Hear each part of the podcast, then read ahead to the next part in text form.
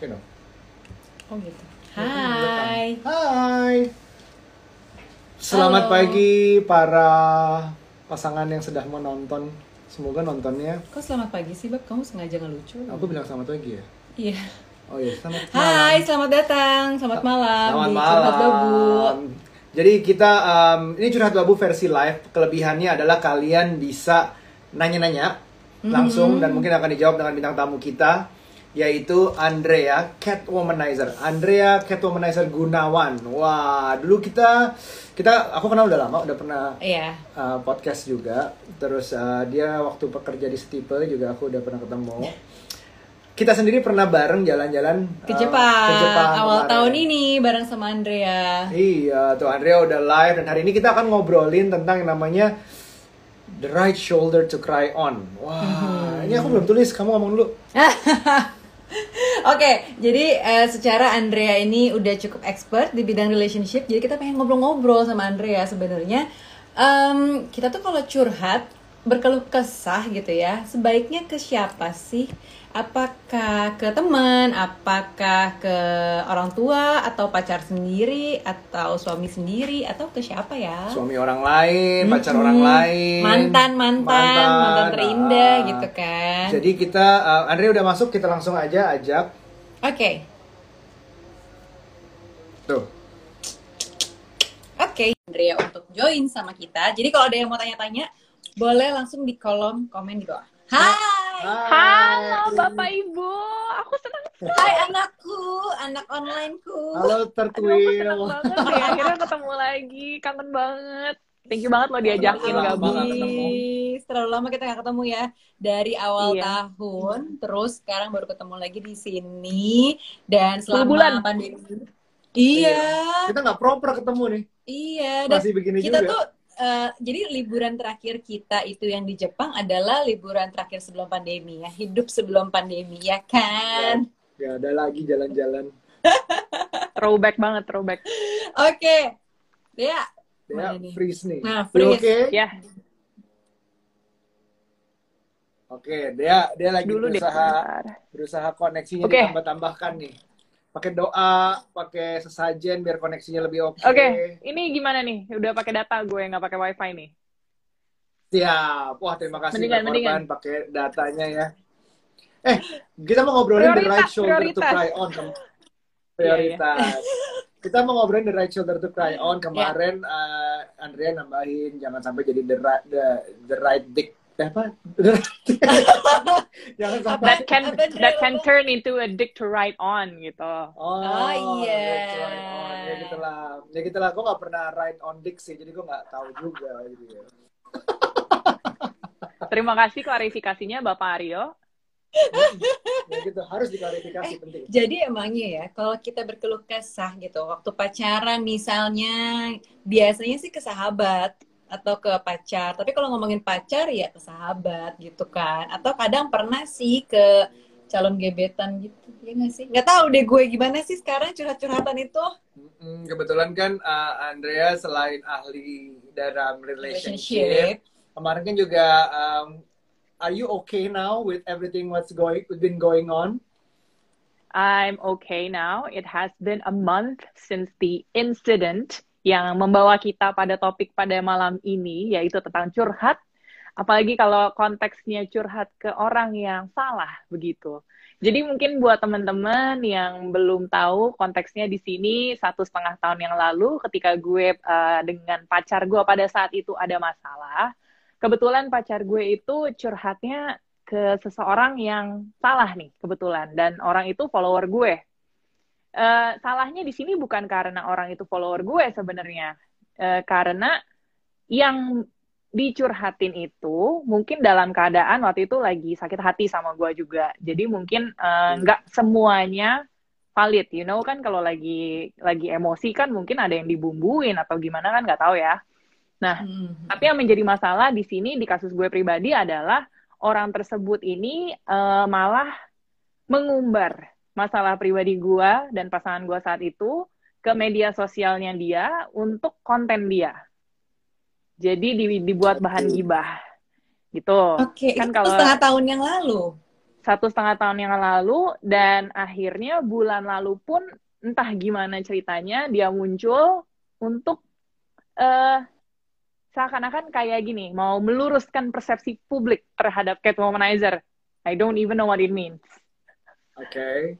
Jadi seperti itu. Jadi maksudnya konsekuensinya kalau kita curhat ke orang yang salah, bukannya bukannya dapat saran yang kita harapkan, yang ada tuh malah nambahin masalah. You'll never know. Hmm. Tapi kalau gue mikir backgroundnya orang orang suatu orang siapa pun itu curhat sebenarnya pertama dasarnya adalah dia pengen bercerita bercerita masalahnya tuh dia lagi kenapa pengen keluarin yang berat mungkin dia nggak bisa handle sendiri. Kedua gue juga ngelihatnya orang curhat itu pengen dapet ada yang pengen dapet solusi mm-hmm. gitu. Uh, kasih tahu gue dong atau at least kalau nggak dapet solusi yang ketiga menurut gue adalah dapet pembelaan. Bener nggak sih? Atau ada motif lain orang curhat? Gue setuju sih sama lo. Jadi emang itu tadi yang lo sebut sih. Uh, memang untuk me, apa ya sekedar venting mencurahkan kan atau memang tadi karena saking kusutnya jadi pengen minta saran tapi ya itu juga atau justifikasi pembelaan betul Betul. Dan seperti uh, se se ya seperti halnya follower kita yang kalau curhat kadang-kadang cuma butuh pembelaan aja. Benar, benar. Pengen gue dibilang, gue tuh kan gue benar. Terus dia jadi uh, menyelesaikan masalahnya dengan confident yang lebih gitu. Bahwa gue dibilangin sama Catwomanizer, gue bener nih gitu. Iya sih, tapi itu sebenarnya ya kalau misalnya mau curhat sama orang lain mungkin pada ini jadi jangan ngomongin mantan lo sih ya tapi maksudnya kalau curhat sama orang yang nggak dikenal atau dia tidak mengenal siapa kita curhatin sebenarnya lebih enak gitu sebenarnya karena kan nggak ada apa ya nggak ada boundaries bias. yang uh -uh, hmm. biar nggak bias gitu ya nggak sih nah tapi ngomong-ngomong soal bias ini gue juga uh, jadi gini kalau memang ini ngomongin tentang hubungan hetero ya uh, bukan ya kalau hetero kan otomatis dengan lawan jenis Menurut gue pribadi, boundariesnya adalah kalau kita sudah berhubungan sama pasangan, kalau yang namanya confiding, apa pun judulnya curhat, sebisa mungkin jangan ke lawan jenis. Karena kita kan nggak tahu motivasinya apa. Apalagi mungkin awalnya tadi kayak bunda, uh, kayak ibu bilang, maksudnya emang apa cuma stranger, mungkin lebih curhatnya lebih nggak bias. Tapi kalau ternyata ada motivasi dari orang lawan jenis tersebut, hmm. yang ada malah runyam karena ini hmm. pernah kejadian di gue juga yang mereka nggak tahu gue in person seperti apa, konteksnya seperti apa, backgroundnya kenapa bisa begini dan segala macam yang ada mereka ngejudge gue dan akhirnya udahlah lu putus aja lu ngapain sih? Tapi bilang lu putus ajanya itu ada motivasi tertentu di belakangnya, ada agendanya yeah. gitu. Ya, sa satu lagi motif curhat itu juga ada nih yang hmm. mungkin sedikit kali orang ya, tapi gue tahu ada beberapa orang yang jual derita. Jadi curhat itu demi biar aduh gue lagi berat nih gue biar dapet simpati gue dikasihanin. Aku aku aku diputusin aku sedih banget tau gitu. Curhat-curhat kayak gitu tuh gue pernah ya gue pernah ngalamin ah, kayak gimana. Tapi itu ada juga seperti itu. Makanya curhat ke lawan jenis um, bias tuh juga bagus hmm. tapi ada resikonya berarti gitu dan memang Terus, harus uh, pinter pinter-pinter pilih aja siapa sebenarnya kalau memang uh, nggak kenal menurut gue pribadi ya kalau memang nggak kenal lebih baik ke profesional sekalian hmm. karena mereka punya kode etik gitu loh yang nggak mungkin tiba-tiba dia jadi jadi dijadiin konten atau jadi bahan gibah di media sosial atau di forum-forum seperti itu. Yeah. Eh tapi by the way ngomong-ngomong soal konten, tapi lo setuju gak sih kalau curhatnya itu di sosial media? Hmm, sebagai orang yang sering curhat di media sosial,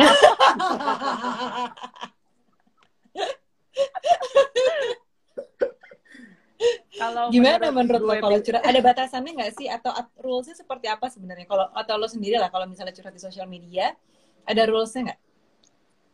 Kalau menurut gue in general ya kalau curhat ke siapa pun menurut gue pribadi uh, ini mau di private mau di media sosial. Yang pertama adalah um, it takes two to tango ya di dalam hubungan apa pun mau romantis, mau profesional, mau persahabatan, semua it takes two to tango sama orang tua juga. Jadi memang mungkin pada saat itu kita merasa lagi dizolimi misalnya. Tapi hmm. yang perlu diingat adalah ada peran kita di situ juga. Hmm. Jadi mungkin kalau mau curhat tuh bisa ada tambahan dari kitanya juga gitu loh. Ada peran gue loh di sini. Jadi nggak berat sebelah curhatnya. Dan kalau misalnya mau curhat di medsos misalnya, menurut gue sah-sah aja asal hmm. kalau sama pasangan konteksnya atau sama teman, jangan sampai um, apa ya kayak hurting them atau mempermalukan dia di publik misalnya. Yeah. Dan juga karena kan kita jaga nama ya pasangan juga dan mungkin keluarga, sahabat dan juga um, kalau menurut gue pribadi curhatnya tuh mungkin bisa angle-nya lebih ke lesson learn-nya kita. Yeah. Hmm. Bukan sekedar curhat ditumpahin aja. Maksud gue faedahnya apa?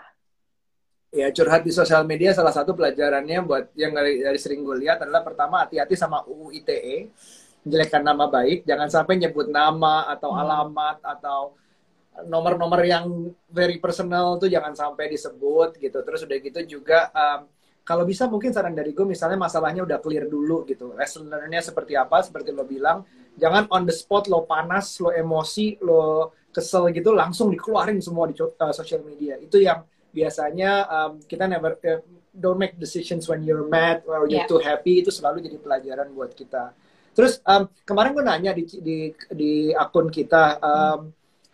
kalian biasanya curhat ke siapa banyak juga yang jawab untuk curhat ke uh, Tuhannya Allah atau Tuhannya um, bagi gue ini dari dari gue dulu mungkin bagi gue itu oke okay banget hmm. nggak hmm. masalah uh, kalau memang yang dicari yang pertama tadi adalah pertama venting out dulu venting out mungkin ada bentuk untuk kita ngobrol ke Tuhan kita atau sekaligus kita langsung ngobrol ke diri sendiri sebenarnya nah itu um, satu satu poin curhat yang bagi gue uh, oke. Okay. Hmm. Menurut lo gimana curhat ke Tuhan kita?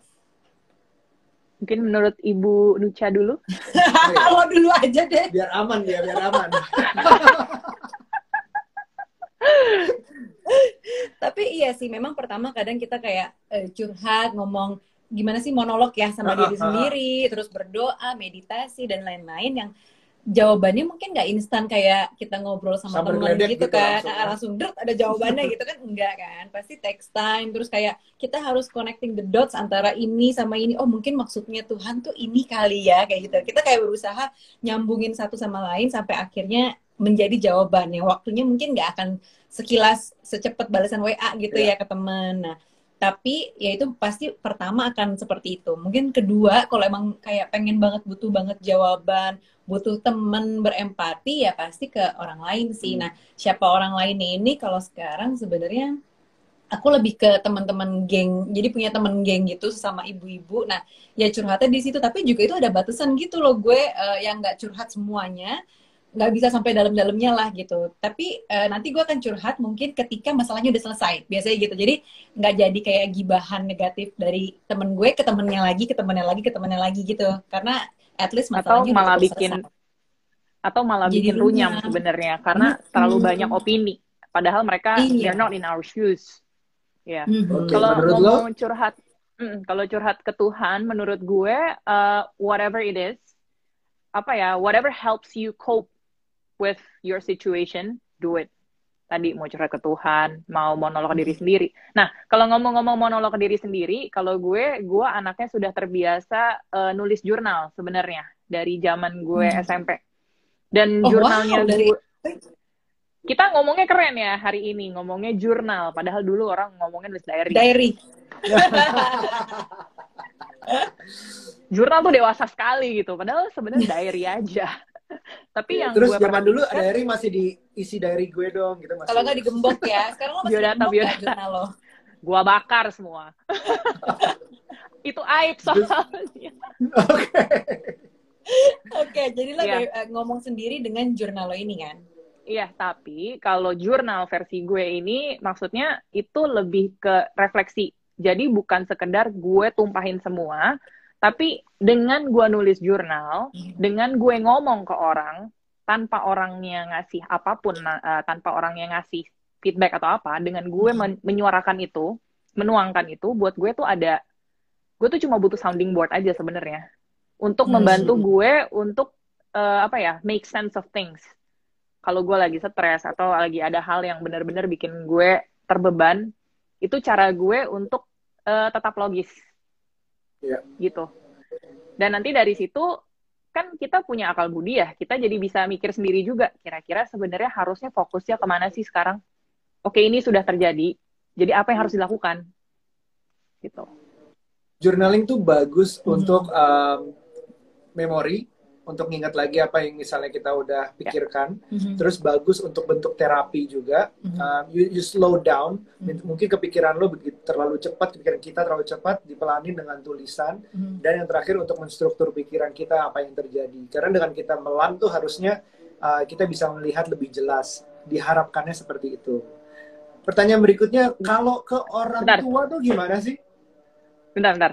Gue setuju apa, tadi kalau jurnal kalau jurnal untuk slowing down, karena tadi misalnya kalau kita lagi emosi, kita marah, kita sedih, daripada kita lampiasin ke orang atau kita langsung hmm. tulis komen jahat misalnya, menurut gue tulis ada uh, tulis dulu, kita proses dulu emosi kita, nanti apa yang kita dapat dari situ, sebenarnya apa? Gue kalau gue curhat kayak gini, misalnya gue merasa merasa apa sedih atau marah, itu triggernya apa? Apakah hmm. orang ini melakukan hal yang ternyata membuka luka lama dari yang masa kecil kita atau peristiwa sebelumnya. Jadi itu mungkin ada ada yang bisa kita lakukan untuk observasi diri sendiri juga supaya kita lebih self aware gitu. Right. Right. Ya, ya benar setuju setuju, setuju, setuju. Nah, pertanyaan berikutnya ada juga banyak yang jawab cerita ke orang tuanya. Mm. Gue sebelumnya mungkin uh, cerita sedikit berangkat dari uh, failed marriage mungkin uh, beberapa pendengar curhat babu udah tahu dan uh, gue masih menggunakan cara waktu itu adalah cerita banyak ke orang tua gitu which I thought it made it easier at the beginning mm -hmm. but in the long term it made it so damn difficult dan itu menjadikan faktor yang once you go there you can't go back gitu itu itu salah satu faktor yang mungkin gue sekarang uh, I refrain mm -hmm. from telling my parents about our problems gitu. Apakah itu gue oke, okay, itu ya should the, the way it's supposed to be atau mungkin ada masukan dari lo? Ya gue yang curhat ke Andrea nih. Lo suka curhat sama orang tua gak sih? Kalau gue deket banget sama nyokap gue pada khususnya. Jadi gue benar-benar terbuka sama dia, tapi dengan catatan karena gue tahu nyokap gue orangnya objektif. Kalau memang dia lihat gue yang salah, dia akan nyalain gue. Dia akan bilang dia, this is not right. Kamu nggak bener gitu. Jadi dia bisa bilangin gue dia bukan tipe orang tua yang ngebelain atau uh, jadi buta gitu kayak anaknya selalu benar enggak. Jadi uh, menurut gue curhat ke orang tua tadi tergantung masalahnya tapi ya lihat-lihat karakter orang tuanya juga. Apakah mereka bias? Apakah mereka bisa objektif? Gitu. Mm-hmm. dan tadi curhatnya juga kita uh, apa ya kita akui kalau memang ada part kita juga ada kesalahan kita juga yang membuat situasinya seperti itu jadinya Nah, kalau ngomongin soal orang tua, sebagai uh, dan ini gue banyak dengar dari follower juga sih. Apalagi kalau misalnya kasusnya putus nyambung misalnya ya. Kan I'm the I'm the expert on putus nyambung nih. Title gue nambah. Kalah ya gue. Ya gue dulu juga putus nyambung loh tiap tahun. Ya eh kamu pas dulu. Iya ya oke. Nah kalau putus nyambung seperti itu yang banyak gue temui adalah bukan orang tua gue, tapi maksudnya yang banyak gue temui adalah ketika lu putus, lu menceritakan yang jelek-jelek ke pasangan lu. Ketika masalahnya udah selesai, lu rujukan, orang tua lu tuh udah keburu sentimen dan gak ngerestuin akhirnya. Padahal mungkin situasinya udah gak seperti itu lagi, atau mungkin memang lu yang salah. Gitu, gimana Bun? gimana kalau kamu gimana sekarang? Bener sih. Dulu tuh uh, ya pernah ada lah kejadian-kejadian kayak gitu. Jadi misalnya gue putus atau apa gue ceritain gara-garanya ini ya. Terus mungkin nyokap gue juga kan kalau dia denger anaknya digituin jadi baper. Terus ya udahlah kalau gitu nggak usah lagi lah sama dia gini gini gini gini. Ya jadinya nggak objektif sebenarnya. Jadinya malah uh, ibunya si orang tuanya masih sebel tapi anaknya udah kecintaan lagi sama si orang itu misalnya gitu. Atau kalau misalnya kasusnya adalah teman main gitu tadinya orang tuanya udah nggak setuju kalau main terus sama dia jadinya bandel misalnya gitu atau jadi rusak gitu ceritanya tapi anaknya masih main lagi ya kan mau nggak mau jadi kayak gimana ya gitu. Nah itu tuh makanya gue sebenarnya sekarang ya setelah udah besar juga sih jadi menyadari oh kayaknya nggak semuanya bisa gue ceritain ke orang tua sebenarnya karena mungkin tipe orang tua gue yang masih ya mungkin objektifnya ada tapi namanya anak sendiri pasti tidak mau dilukai begitu. Ya, jadi yang lesson learn yang dari kita adalah kalau um, hmm. orang tua tetap harus diceritain, ada beberapa hal yang harus diceritain um, yang bagus-bagusnya tentu Yeah. aja. Tapi kalau ada masalah pun tunggu masalah yang lewat banget aman diceritain baru kita ngobrol baik-baik. Hmm. dalam keadaan kitanya tenang kalau bisa juga dianya orang tuanya juga tenang gitu. Jadi bukan karena gue kapok terus nggak akan cerita lagi nggak juga. Gue tetap akan cerita. But in in a, in a more apa ya um, constructive way lebih santai lebih tenang gitu. Jadi orang tua juga Hmm. masuk kadang-kadang dalam list gue masih. Mm-mm, tapi akhirnya pada saat udah menikah dan kita punya masalah, kita tuh udah nggak cerita lagi ke orang tua sebenarnya. Karena menghindari yang namanya tadi itu bapernya orang tua kan, takutnya mm, masih benci gitu sama pasangan kita padahal kita mungkin udah baikan. Sementara kalau udah nikah kayaknya udah agak beda tuh kalau misalnya mau benci, tapi kan kita hidup eh, selamanya misalnya gitu kan bersama. Jadi nggak enak kalau kalau ada ganjalan di hati itu Iya. terlalu lama gitu buat orang tua. Iya. Jadi kita memutuskan untuk ke marriage counselor waktu itu ketika Betul. ada masalah gitu karena menurut kita objektif dan ya udahlah dia bukan di circle kita anyway jadi dia bisa dengerin cerita kita Iya. lebih objektif gitu Nah, Tapi think ternyata of- follower. Sama aja, Bun. Ya. Well, iya makanya kita pindah-pindah. Meninggalkan jejaknya Um, banyak dong. Gimana sih lu? iya bener juga. Sekarang contohnya adalah uh, eh sorry pilihan ketiga pilihan terakhir mungkin adalah cerita ke expert atau profesional. Hmm. Itu bisa marriage counselor kalau yang memang sudah menikah atau mau menikah. Terus ada juga uh, Psikolog. psikolog dan psikiater. Mm-mm. What are your views on that? Sebagai seseorang yang sudah ke psikiater, sudah ke psikolog, sudah ke relationship uh, psychologist juga untuk couples therapy. Jadi I can talk about this. Maksudnya gini, ada banyak orang-orang yang salah kaprah gitu ya. Mereka nggak tahu Hmm. harus ngomong ke mana.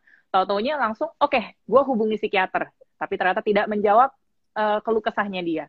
Kayak ada follower-follower gue yang kayak, iya Ci, aku ke psikiater, tapi kayaknya salah deh. Karena begini, psikiater itu adalah sebenarnya dokter. They only care about your symptoms yang dirasakan di tubuh. Misalnya, kalau kalian uh, ada anxiety, uh, berasa Yeah. anxious gitu, kayak cemas, was-was. Mereka cuma akan tanya, jadi gejalanya apa? Gitu. Nanti kan Hmm. disebutin, kalian curhat gejalanya apa, mereka kasih obat. Udah selesai sampai di situ. Jadi hubungan kalian benar-benar sebatas dokter pasien. Sedangkan kalau Oke. psikolog, psikolog itu kan mendengarkan kalian curhat. Tapi dia juga membantu apa ya? Jadi kalau kayak ibaratnya kita lagi kusut banget, dia tuh yang bantu eh, mengurai benang-benang kusutnya diurai gitu. Mhm. Dan nanti bu- mereka juga sebenarnya bukan ngasih saran harusnya. Mereka cuma membuat kita lebih apa ya terstruktur Melihat. tadi di- jalan prosesnya, proses pikirannya. Ha-ha, Mereka membantu kita melihat eh, dari mungkin kayak ngomongnya apa helikopter view kali ya, lebih Hmm. rasional juga gitu. Jadi menurut gue, eh, gue totally support kalau professional help kalau memang dibutuhkan, kalau memang sudah mengganggu sekali dan gue setuju banget tadi marriage counselor. Tapi dari pengalaman gue pribadi juga, mungkin dari kalian juga pernah, kalau yang namanya ke psikolog, psikiater, professional eh, ini apa help, mereka tentu ada biasnya masing-masing. Jadi mungkin Oke. perlu di reset dulu eh, mereka backgroundnya seperti apa karena biasa ada profilnya anyway. Dan kalau bisa ini based on recommendations dari orang yang kalian percaya. Uh, Karena based on experience, ada orang-orang yang namanya mereka masih manusia sama kayak kita, mereka punya bias, Betul. mereka dibesarkan dari apa eh, values-valuesnya mungkin berbeda sama kita. Nah, Hmm. sering yang sering terjadi adalah tiba-tiba loh pas gue curhat misalnya kok gue malah dijudge karena ternyata values gue berbeda sama valuesnya dia dan malah dia yang memaksakan valuesnya dia Hmm. gitu. Hmm. Karena misalnya apalagi kalau ada unsur beda budaya, beda agama misalnya Bener. gitu. Uh-uh. Dan Tapi gue juga ngerasa sih- kalau Sorry, silakan. nggak apa-apa, lanjut dulu. Lu ngerasa apa?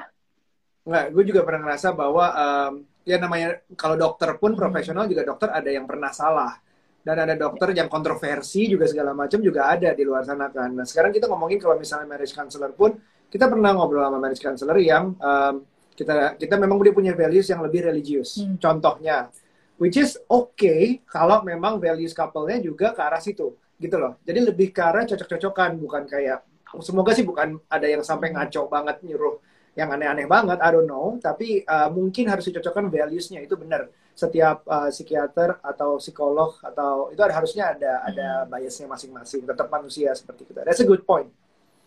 Betul. Dan kalau ngomongin kayak uh, bias-bias juga nih, ternyata gue baru tahu bahwa jadi waktu itu kondisinya gue juga uh, curhat ke psikolog A. Tapi marriage kan uh, sorry uh, apa uh, untuk uh, couples therapy gue sama si A juga. Ternyata sebenarnya tidak boleh seperti itu. Karena si A ini udah bias sama gue. Jadi ketika gue bawa pasangan gue pada saat itu, yang ada tuh ketika kami memutuskan untuk berpisah gitu ya, justru malah psikolog gue yang kayak, aduh kalian kenapa nggak balikan aja sih? Loh kok malah jadi kayak temen? Kayak aduh kok malah kok, kok jadi dia enggak karena dia bilang tapi kan apa ya I've seen your relationship dynamic gitu kayak kalian tuh udah cocok banget berdua gini-gini. Loh kan gue kayak waduh ini udah red flag I see. kok, itu red flag banget. Jadi maksud apalagi kebetulan ini bukan yang gratis ya ini berbayar ya. Jadi gue merasa uang gue rugi malah gua ya. Ini mah gue cerita teman aja kalau gitu. Ya jadi sebenarnya kalau kalian konsultasi ke psikolog A hmm. untuk couples terapinya beda. Yang belum kenal kalian dan pasangan kalian.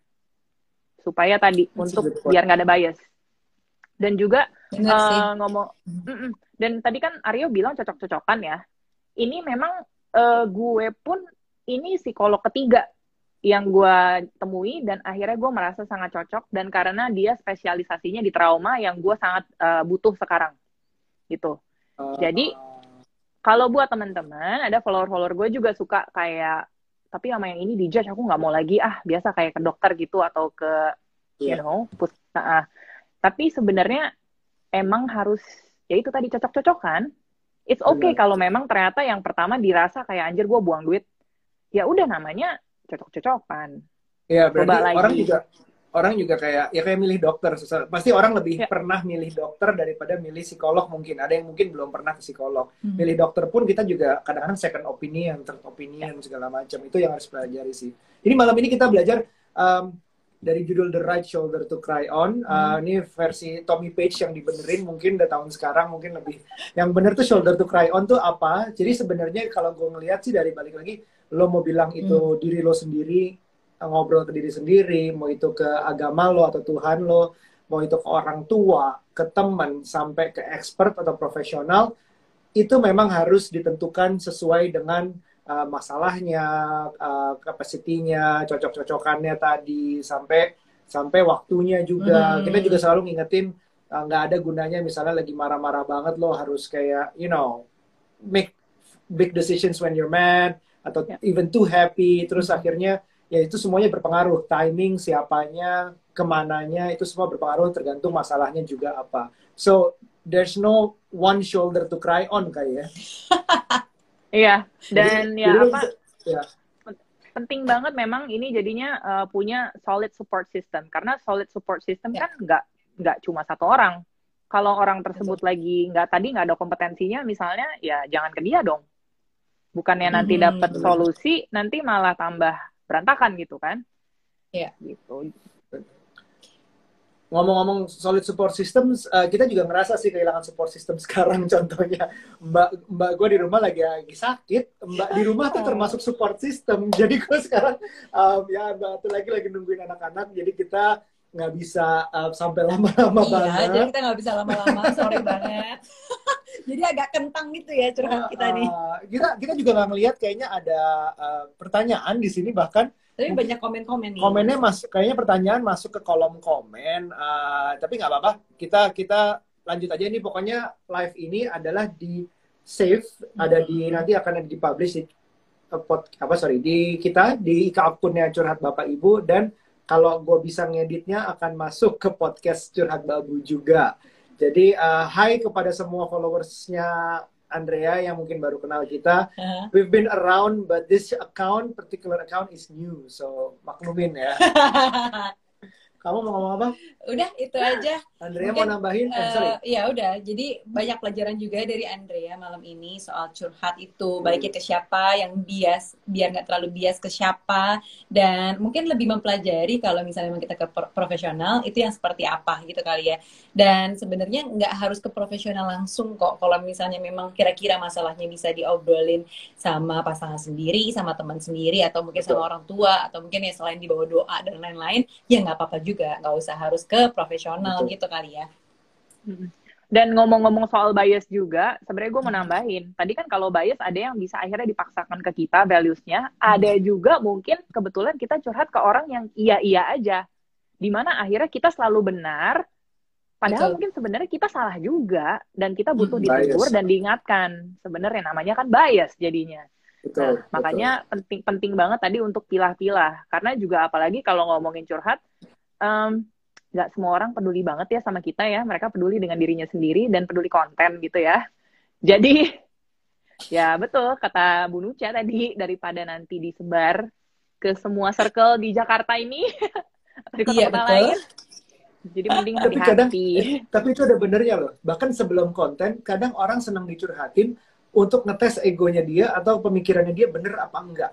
Gitu loh.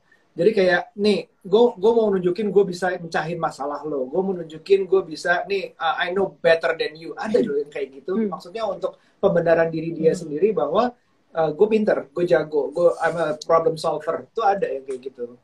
atau sebenarnya ini cuy holier than thou Holier than thou, that's right. Jadi berasanya udah ngelihatnya udah lihat ke bawah aja. Lu tuh apa sih? Gini aja nggak bisa. Jadinya malah ngerendahin, makin jaji. Itu salah sih. Mhm. Jadi jadi toxic kita curhat ke orang yang toxic sih. Ya udah. Oke. Nah, eh tadi ngomong-ngomong soal support system, itu tuh sebenarnya bisa diibaratkan kayak pilar sebenarnya. Makanya ketika mungkin ini kaki meja ada empat, sekarang pilar lu hilang satu nih lagi sakit ya, agak timpang nih mejanya.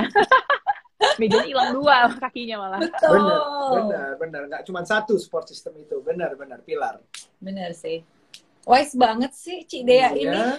Kan, kan makanya kongkaunya sama bapak bapak Aryo dan gitu. Ya, ya, ya. Beli beli sahamnya juga sama ya. Eh, salah. Itu lain discussion. cuannya bersama ya Alright, uh, Dea, thank you so much. Um, we're happy that you're well. Waktu lo masalah kita sebenarnya nggak berani nanya gitu. Eh, kita gerasak gerusuk aja Udah, itu kenapa itu kenapa itu itu kenapa Tapi begitu udah kayaknya udah baikan, ayo oke, baru nanya are you oke. ya udah, thank you Iya. banget deh. Stay okay, stay happy, uh, stay he- healthy itu juga lebih penting lagi. Uh, sampai ketemu kita pasti harus ketemu sesudah masalah Pandemi ini. semua selesai. Mhm. thank you Alright. banget Thank di you, Dea. undangannya. Thank you. Bye semuanya. Thank you. thank you bye semua yang udah nonton Bye. bye